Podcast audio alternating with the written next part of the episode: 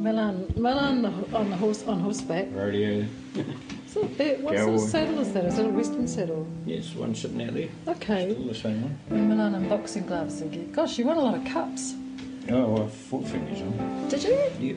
I didn't know that. When did you fight for New Zealand? 1968. We're looking at a picture here of you with your white boxing gloves on and your shorts. You're looking pretty trim, taut, and terrific, and pretty cool boots. And a, a table full of cups. What, were- what were they all for? Oh, different uh, cups. Um, yeah, I come runner up in the New Zealand Championships, seniors, I think. I won the junior champs. Um, What grade would you have been? Or uh, feather, featherweight then. In those days, the top boxers were Toro George, Manuel Santos, uh, Tuna Scanlon, Earl Nicorder, names like that. And and uh, in my time, I fought three boxers uh, that turned professional. I recall uh, Stephen Ayers. He later went on to fight in Australia. Um, Manuel Eddie Manuela, Eddie Manuela. The same, he went on to fight in Australia and around the Pacific. And uh, Joey Santos. Joey Santos was uh, world rated in, in his later parts of his life, and uh, but he later got uh, severely uh, concussed or knocked out for many weeks. Uh, I think he fought Joe Teta for the British Empire title, and uh, that ended Joey's career and nearly his life. Um, God bless him. I often think about him. Uh, but um, yeah, I fought Joey three times. how'd you go? Oh, I lost three times. But um, just the way, nature of boxing, you know, you fight at your own level in your schools, and uh, I was never good enough for him, that's for sure. But um, just came about over many years to end up fighting him three times and losing three times. And surviving. Pardon? And surviving. And surviving. I can tell you that boxing um, really teaches you a lot of um, character building, I think. Millan Ruka is a kaitiaki. He is a river ranger for the Environment River Patrol. Five years ago, overwhelmed at the polluted state of the Wairua River, he decided to find out how bad the problem was. Cattle on unfenced farming land had polluted the river bed. Nearby farmers had discharged waste into the river. The tuna or eels had all but gone. And what was once a childhood haven for Millan was then in such a dire state that it reduced him to tears. What perhaps was worse was the lack of progress from regional or district councils in the Northland to remedy the situation. When most 60 year olds would normally be winding down in their career or thinking ahead to semi retirement, Millan invested heavily in equipment to help clean up Northland's polluted rivers and bring the plight to the attention of council. Underneath his quiet demeanour, Millan is a man of action and not just talk, as you'll hear when he sat down for a kōrero with Lois Williams in this series Te Reo o Te Raki, Voices of the North. Where were you born? Where'd you grow up, Millan? Born in Auckland, Panmure. Lucky day where we were, had a had a four mile playground of uh, from the Tamaki estuary, a reserve right through to uh, Mount Wellington. There was a playground, creek there, eels, tui, pigeons, everything. Beautiful, beautiful place to, to, to grow up in. Sounds like paradise for a, for a young boy. It was, yeah. But that's not where your people came from, is it? No. No, my dad, uh, my whānau come from Tahiki. Or our marae is Mahuri, Mahuri and our hapu is uh, Ngāti Pākau. So Right. when did the move to Auckland happen? My dad uh, settled in Auckland after the war, after coming up back up home here with mum. He met mum in uh, Wellington uh, after being discharged from the army, after being prisoner of war for four years. He came up north with mum in 1946 and found that there was no opportunities up here, despite a lot of land that we used to have. Uh, his mother was still here, mother and father still still alive up here at Poroti, and he went down to Auckland and set up business down there, uh, hairdressing. It's one good thing he was good at was hairdressing, because he learnt that as a prisoner of war. As a prisoner of war. Yeah. Tell me about that. Of course, everybody knows the story of Crete, but uh, Dad being in the 28th Māori Battalion, his brother was there, younger brother John was there, the other brother Robert, he hadn't yet signed up, but um, Dad was captured on Crete when the Germans uh, invaded, and he ran around on the mountains there for quite a few weeks, and then tried to escape off the island in a, in a boat that him and some other guys had, the soldiers had uh, managed to get hold of, and they got machine gunned uh, on their way to Turkey, just off the coast of Crete. So he was captured and uh, ended up in, in Austria, the prisoner of war camp. Chose to go into a working camp, done a lot of logging for, for most of those years there, and met a lot of people. And picked up his hairdressing skills. That's right, and uh, How did that happen? He just was one of the chosen ones who could cut or what? I don't know, but he, um, I didn't think he was a very good hairdresser, particularly when he when he cut my hair. But um, yeah, one of the skills he picked up, one of the many skills I'd say, he learnt uh, to speak German fluently also. So Maori coming back speaking German. How did that go down? I can remember uh, working with Dad at different times, uh, painting with him, or you know, just moving around with, with Dad, and uh, you know, people of any foreign descent, you know, Czechs, uh, Yugoslav, and and German, and I can remember he could engage and talk fluently just as good as anybody.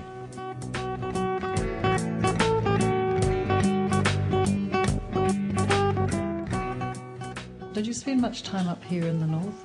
Oh, we were up here all the time, every month, just about, uh, one one way or another. We'd come up. Um, Dad uh, was also a contract painter and and uh, and hairdresser.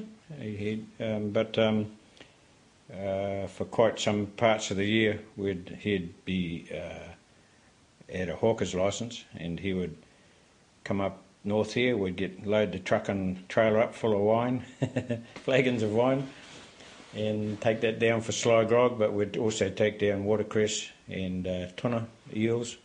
Yeah, and we'd spend uh, from about Wednesday night till till Sunday night on average. That would be my job for look, working with Dad. With regards to school, I just missed out on school and that at those times. Did he have a stall, or how was he selling the stuff, all the goodies from the north? Well, you, you may remember six o'clock closing. Um, everybody was just moved outside, or you moved to another house or garage down the road. And uh, yeah, we would uh, just drive around all the time. Actually, I can remember going to the Victoria Cricket Club, Pakuranga Pigeon Mountain Cricket Club. All of those clubs, you know, would, would they just turn into you know drinking places. but remember that uh, in, just in Panmure alone, uh, there's three thousand soldiers settled there, 28th Māori Battalion and all of the Pākehā battalions. They were all one, all one, all good mates. Um, but when six o'clock closed, at six o'clock closing, they just moved to other venues. So I got to, to move around amongst those old fellas, you know, very regularly, every day, you know. So you developed what a, a strong entrepreneurial streak. Me, myself, yeah, sort of, yeah, I, I guess I'd have to say. I, I guess, uh, you know, the skill sets I learned off of Dad, you know, was to be self-sufficient. He kai kei aku ringa translates to there is food at the end of my hands. A river or the ocean is a pātaka kai, a food source. Millan remembers how vital the river was to his family. Oh, in the early 50s, 60s, um, you you know, although many families had left, you know, they were home, you know, really regularly, you know, every month, uh, you know, families from all over the place, and any occasion of unveiling or such, tangi, um, everybody be home. Um, but the work wasn't there as much, but, you know, that was still fresh home to many that had left, you know, in the younger years, such as my father, that era. Was Māori spoken in those days? I mean, you didn't learn Māori as a child, but did your father speak it? Yet Dad was a native speaker. It was his first language. And, and and did he ever talk about being beaten at school for speaking it, or any, anything about that? Well, um, he got expelled at 14 from Poroti School, uh, but that was being late, continually late, milking the cows, uh, hand milking a herd of cows, and um, but yeah, no, it wasn't wasn't I, I, I do know in particular that that wasn't a great part of his, you know, happy time of his life being being Maori, just because um, they were so poor, and um, uh, in regards to their their reo, you know, no, what you know, the thing was to to not allow them to speak. That's that's common, particularly around that era of, of Poroti. Did he, did he ever speak about that? Um, Dad's life was pretty harsh, uh, being brought up. Um, they, you know, I can remember one of their stories, you know, how to have a feed for the day, you know, when they were out scrub cutting as young fellas. Oh, Bob was he was the fastest, you know, the, the runner in the family, and he could run down a weka, you know, with a tea tree stick, and that was their Kentucky fried for the day. have a fire and cook it up. Um, but yeah, life pretty hard. Um, at that time, we had just a, a, a, few acres living on, but really it was like hapu land, you know. Um, but uh, the Rukafano, our, our own uh, family, my father's grandmother, she had 460 acres. Um, but that was taken taken during the, the survey land survey grabs of the late 1880s and the early 1900s. Survey grabs.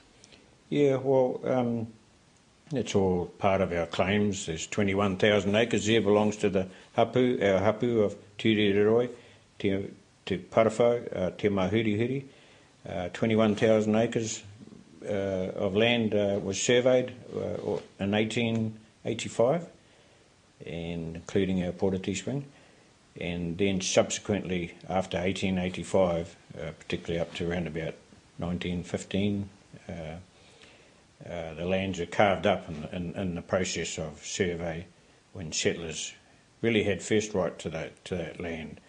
If a settler came over the hill from Whangarei uh, with a surveyor and he'd say, oh, I like that bit of land, well then the surveyor would, would find out through Māori and through the Māori assessor uh, who owned that land or who said that they had, uh, you know, uh, ownership over it and then it would be determined that um, perhaps say the Rukas have 460 acres. If that was surveyed, uh, then um, uh, would be cut up into I can't re- quite recall exactly, but sort of 25, 30 acre blocks, and then you had to pay for your own survey. The the Maori family or the Maori landowners would have to pay for their own survey. That someone else had requested. That, correct. That's right. Yes, this, this is all quite quite common here in in, in, in New Zealand and, in Northland in, in that era.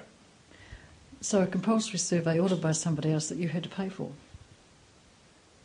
That's correct, and of course in that in that era, um, my grandmother, my great grandmother, her uh, husband uh, Rukati Korakora, he had passed on, so she was the sole provider for for her family, and um, of course, those days are all barter, you know, exchange, eh?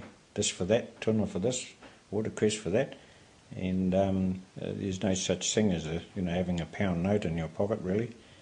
And so subsequently, um, what they, what would happen would you succeed your land to the surveyor, who in turn gave it to the, the you know the prospective settler, farmer, and that was how it was done. You'd give up some land to pay for the survey fees in exchange for that. That's correct, yes. And then sometimes it's a greater, you know, greater part of your land.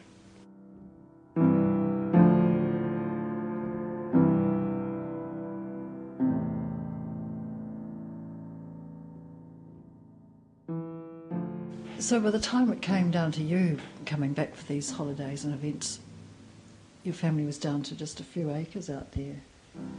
That's right. Yeah.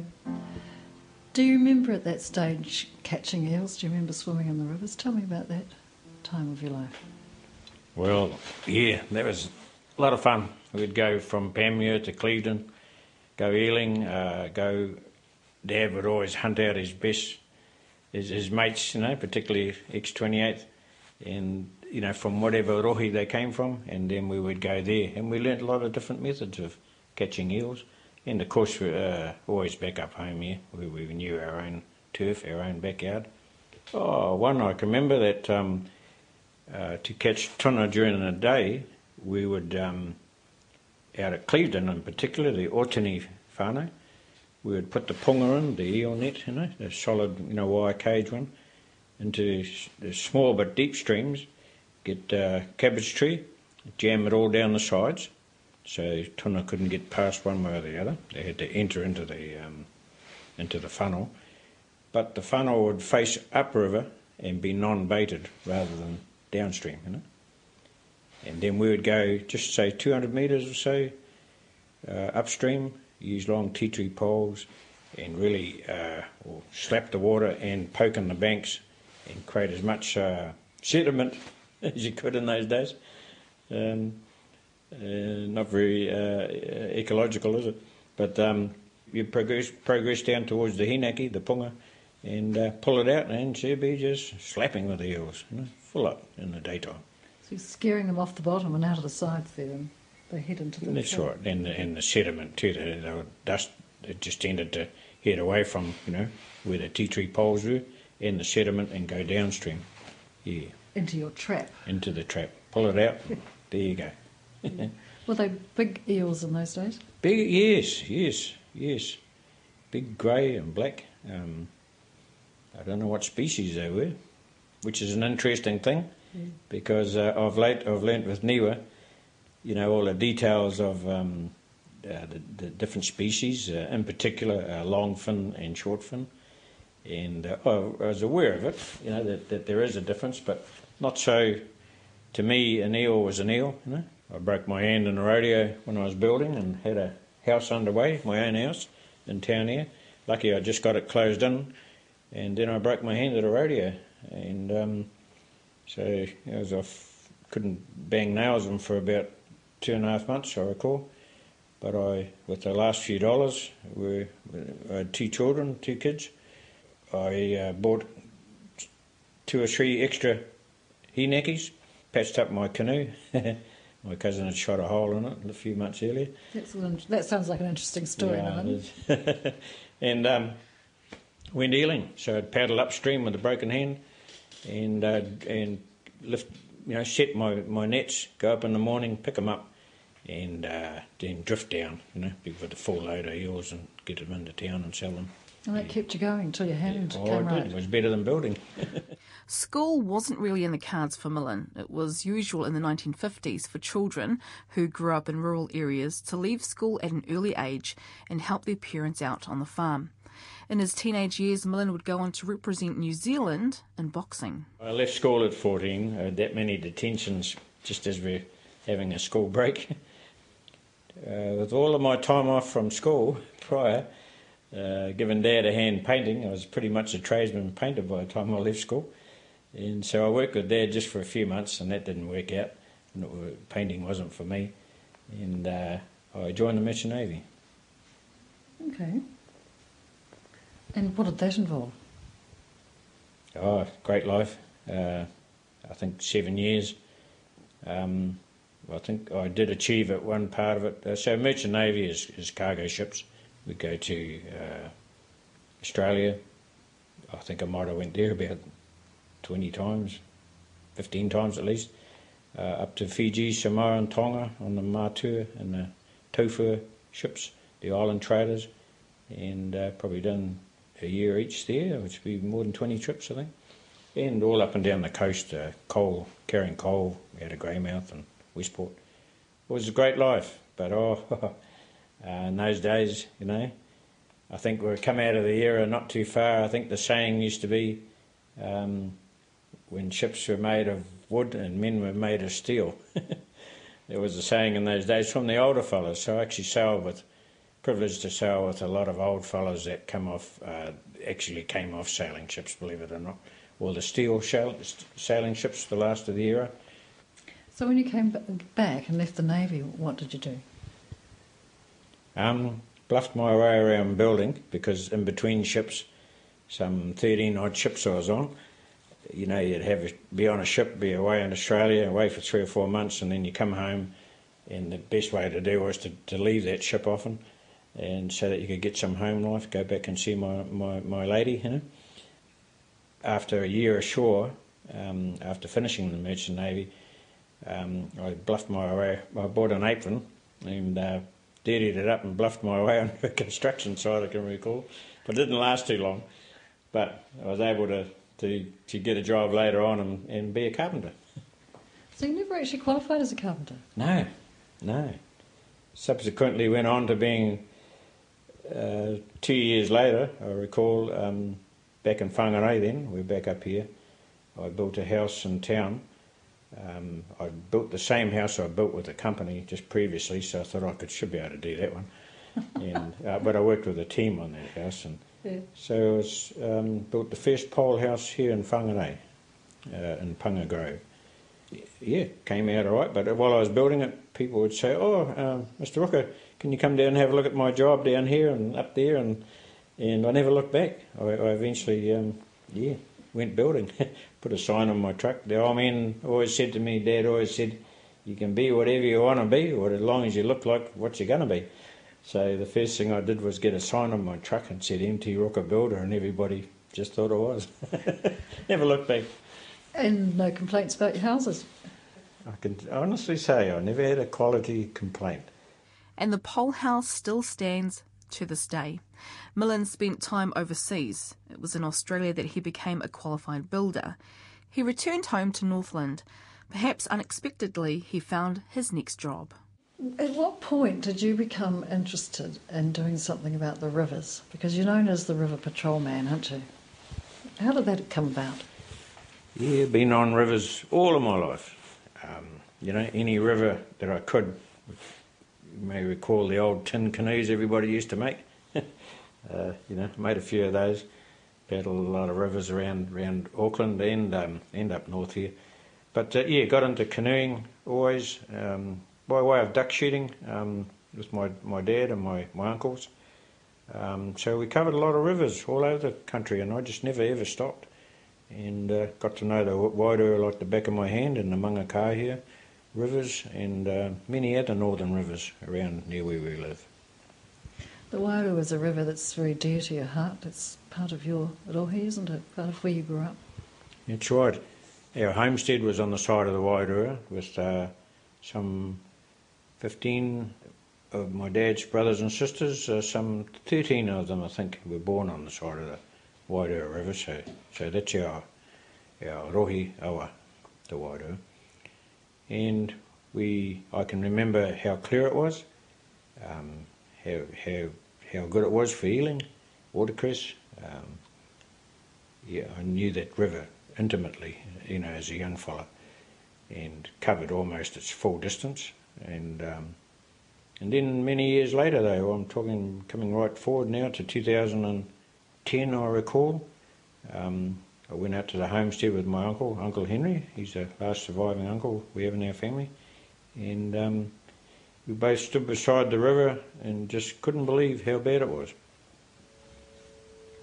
And uh, When you say bad, It was um, stagnant, um, red in colour, brown, and this was on a fine day. You know, when you when there wasn't sediment running, you know, it was just totally discoloured, red and and green and putty. You know, you, you could smell it. You know, it's just you know, it's so um, so full of uh, agricultural runoff.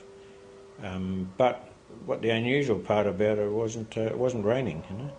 So uh, you know when you rain when it rains, it gets you get heavy sediment, you get um, all the runoff from the farms, but um, but yeah, we we were both really taken back really because we you know we sort of stood there looking at where you know Uncle used to bathe and swim every day, and and uh, it just really made us. We were just so conscious. It really impacted on us on that particular day.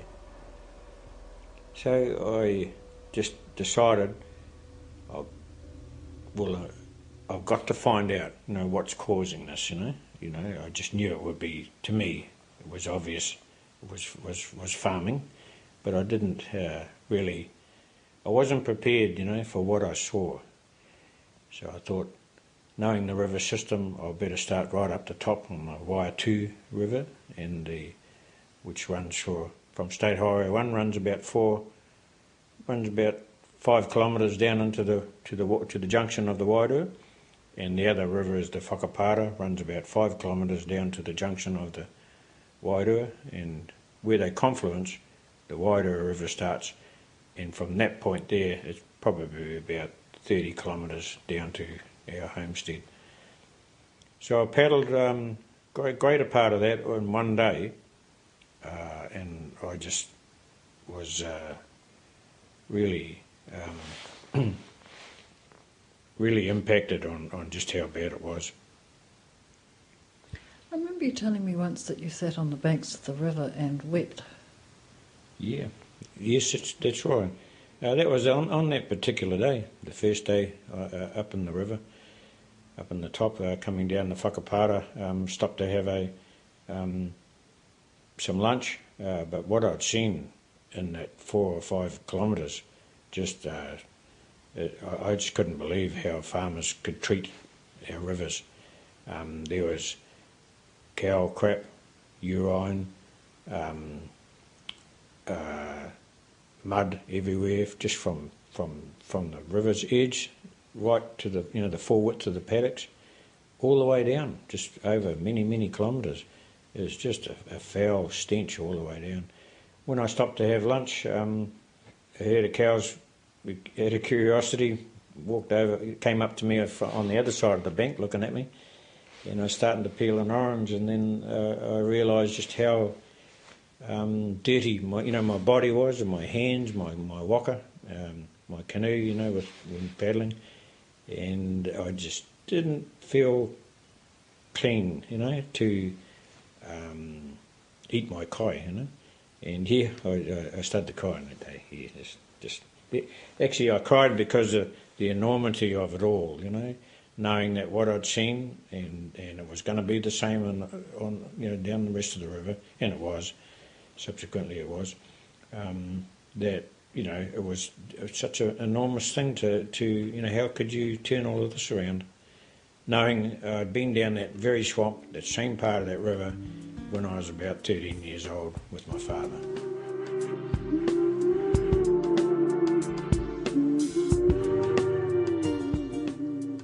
So I had a good talk to Uncle Henry. He then would have been, Uncle would have been about 80 years old. Uh, very fit, hard-working fella, even at that age. And we embarked on um, uh, motorboating I procured a, a, a suitable boat, river boat, from, bought it down from America. I bought all of the gear that we needed. Um, invested about 120,000, just as people would normally do. You know, like builders and plumbers, and you know, you just got to get your boat and all that. I chose mine, you know, to be a river boat rather than going out catching snapper and all of that. Purpose truck, you know, truck that'll do the job. All the winching gear. it's very hard to get in and out of the rivers and there we set off to um, to do many many kilometres of the rivers and repeatedly uh, to capture you know just how you know the state it was in. You started photographing it, didn't you? You um, and started writing reports. Yes. Yes, and the uh, all the big learning curve. Uh, fortunately, I'd, I'd uh, learned computer skills, you know, and, and assessment skills, and got, was qualified in assessment for builders, and I was able to transfer those skills to the river skills, river reporting. So that, but still, it took a lot of evolving, you know, to, to adapt and learn. Then what sort of impact did these reports have initially? Do you remember? Oh, a lot of confusion to NRC and WDC. Uh, that's our Northern Regional Council and our Whangarei District Council. I had learnt early in the piece, uh, big learning curve there, how to store photos, get them on the internet, um, because you can only load two or three photos in a normal email. I needed a system, and I was really blessed to have someone come forward to, to give me a hand with that. But um, I use a system, Google Photos and Google Mapping. So if I put uh, 400 photos online, uh, every photo has its own map, individual map. So you can uh, you can um, show the exact location of wherever this um, you know detrimental effects are taking place. And uh, you don't have to name and shame the farmer, which is one of the one of the um, uh, important aspects of the work of, of, my work and uncles was not to shame these these, these hard-working people, honest, you know, farmers. We uh, wanted to ensure that you know the work was compassionate in, in that respect. How well is it working? What impact do you feel you've had? Um, awareness is the biggest thing, I think. Um, but on, on the last count, um, I, I think it's it's it's not an easy one to calculate, but you know as to how a, report influences to gain fencing, or you know get rid of the cattle, and particularly they gain fencing. But it was around about. It certainly the reports have uh, um, been responsible for approximately 200 kilometres of fencing. That wouldn't be there if it wasn't reported on. There's probably 100 kilometres uh, that's in the pipeline. Um, and, you know, by commitments such as WDC, say they will fence off the entire um, uh, the Hikurangi swamp, the main part of the river, and that's that's progressively taking place.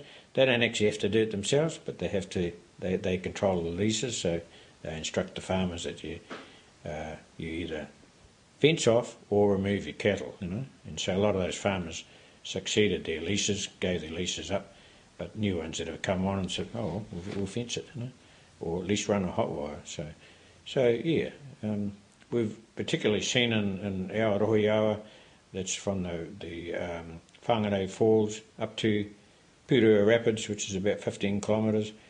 Um, that's around about uh, 95, 90% fenced now from almost zero fencing. And uh, probably the other 5% for the most times, uh, you'll see a hot wire there. So, yeah, it's worked. It, it's. Um, that must be pretty, uh, pretty satisfying, Millan. Well, yeah, yeah, yeah. But uh, I'm not the only one, you know, that has a concern. There's a lot of hapu that are, particularly around here, that, you know, I've worked in, in, in, in tandem with. That's Ngā Kaitiaki or Ngā Wai Māori, you know. Uh, so it's not just me, you know. But um, but I, I, guess my methods of doing it is totally is, is different. Um, but they put a lot of pressure on too to the councils to, to clean up our rivers.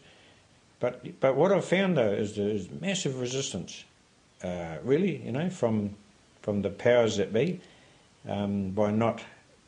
Oh, should we talk about Northern Regional Council? Still don't have any policy for beef cattle. You know? It's only um, uh, dairy cattle that should be fenced uh, what that have to be fenced rather. But now that date has been moved uh, through to 2017. Uh, John Key has nominated that date when all dairy must be fenced, but then you've got all these other issues of uh, who, who, who assesses what has to be fenced. You know, who d- determines what is an, a, a, a um, significant waterway, significant waterway, or a, an accord stream they call it, clean stream accord stream. Mm. Um, I say, uh, you know, every little stream has to be fenced off in that respect um, because they are the very veins of what makes a creek. You know, these little puna streams and springs. They are what makes makes up a creek that feeds into the river. You know, so um, yeah. So the dairy industry, you know, needs to be needs to uh, not not be allowed to self self assess itself. You know, it needs independent assessment, and that's that's not even on the drawing board at the moment. Mm. And in the beef cattle, um, uh, there's no no uh, no policy around them at all. But um, the councils, both Northern Regional Council and Whangarei District Council, have the Resource Management Act uh, to use, but they're both really hesitant. And in actual fact, the Northern Regional Council state many times uh, on t- on television and in news articles countering, you know, my my reports by saying that we don't have any policy. uh, but they do have the RMA, detrimental effects. They can always use that, as many others do. But you said they choose not to. They choose not to, yeah. Last year, Millan Ruka was a finalist at the New Zealand River Awards hosted by the Morgan Foundation. The purpose of the awards is to encourage councils and the community to improve the health of their rivers. And even though Millan's job may not be the most glamorous, he's had quite a few hobbies over the last few years. One of the other loves of your life has been rodeo, or rodeo. Tell rodeo. rodeo. Good old rodeo. Yeah, I'm a cowboy from way back. Uh, I remember my late late great mate uh, John Riley. He introduced me to rodeos. Oh, we met up as schoolboys at a rodeo. I think we were about 14. And so my, my, I always wanted to be a cowboy even before that, and I managed to get on a horse and lasted just a few seconds. Uh, in the early days of the Church Brothers too, and and that actually was a rodeo at Richmond Park in, in, in Auckland. And uh, but I went on to ride rodeos for about some eight years, I think. Uh, after that, never. Any, any broken bones? Yeah, broke a few, and yeah, got got beat up a few times, and yeah, finally really got smashed up where I had to give it up. But um, um, yeah, had a lot of fun though, and uh, yeah, a lot more respect for horses. You've done a few treks uh, here and overseas. Yeah, just like my canoes, I love horse riding and ridden many parts, you know, of this country, uh, down Whakatane and places like that. I remember we pulled up down there one time on, a, on our camper truck, and uh, my wife and had Shirley and two kids, and we were just down there, sort of mooching around, camping all around the place. And um, some Maori family came down on their horses and said we had a corridor on the side of the river where we were camped, and they said, "Oh, you want to come for a ride?" You know, I had my saddle, I had everything with me, and I said, uh, "Oh yeah." So they picked me up in the morning, and I was two days away. it wasn't very popular when I came back, but we rode the whole of the uh, Waimana Valley, across the mountain range into uh, Valley, right up to uh, Tawhana, I think they called it, and then back down. it wasn't very popular when I got there. Frosty reception from the campsite, was it? yeah, but they got over it. but yeah, no, horses are, yeah, lovely. Recently, uh, tried to do a trip in America, you know, a bucket list trip on horses. Um, yeah. How, how did that go? Where did you go? Well, uh, put a lot of planning into it, uh, but you know, yeah, things don't always go to plan, do they? No. But I, my plan was to uh, fly in with all of my gear, 100% of what I needed, all bar my, my kai. Uh, so I flew in with my old saddle I've had since 74, uh, uh, my Western saddle and rodeo saddle, and um, all of my gear, uh, everything, you know, um, picking string line, uh, hobbles for my horse, all of that sort of things, sort of things that the cowboys use in the states. And my, my trip was to ride from uh, El Paso, West Texas, across the border through Arizona and, and to Tombstone. Home of Wyatt Earp. a few things happened. Uh, had a lost my wallet, one part of it over there. Took four days to find that, but I found it. Um, uh, Did you lose that? And how, how did you find it? Well, I met with, up with my nephew in Denver, and uh, we done a lot of travelling there, and uh, came back from from a day trip, and uh, my wallet was lost on that day. You wouldn't believe it, but four, four days later, my niece she found it in the, underneath the mat. It had gone right forward, and On from, the from the rear seat. No, sorry, On in, the in, the, car? in their vehicle. Yeah, Oh, yeah, in their okay. vehicle. Right. That was pretty lucky.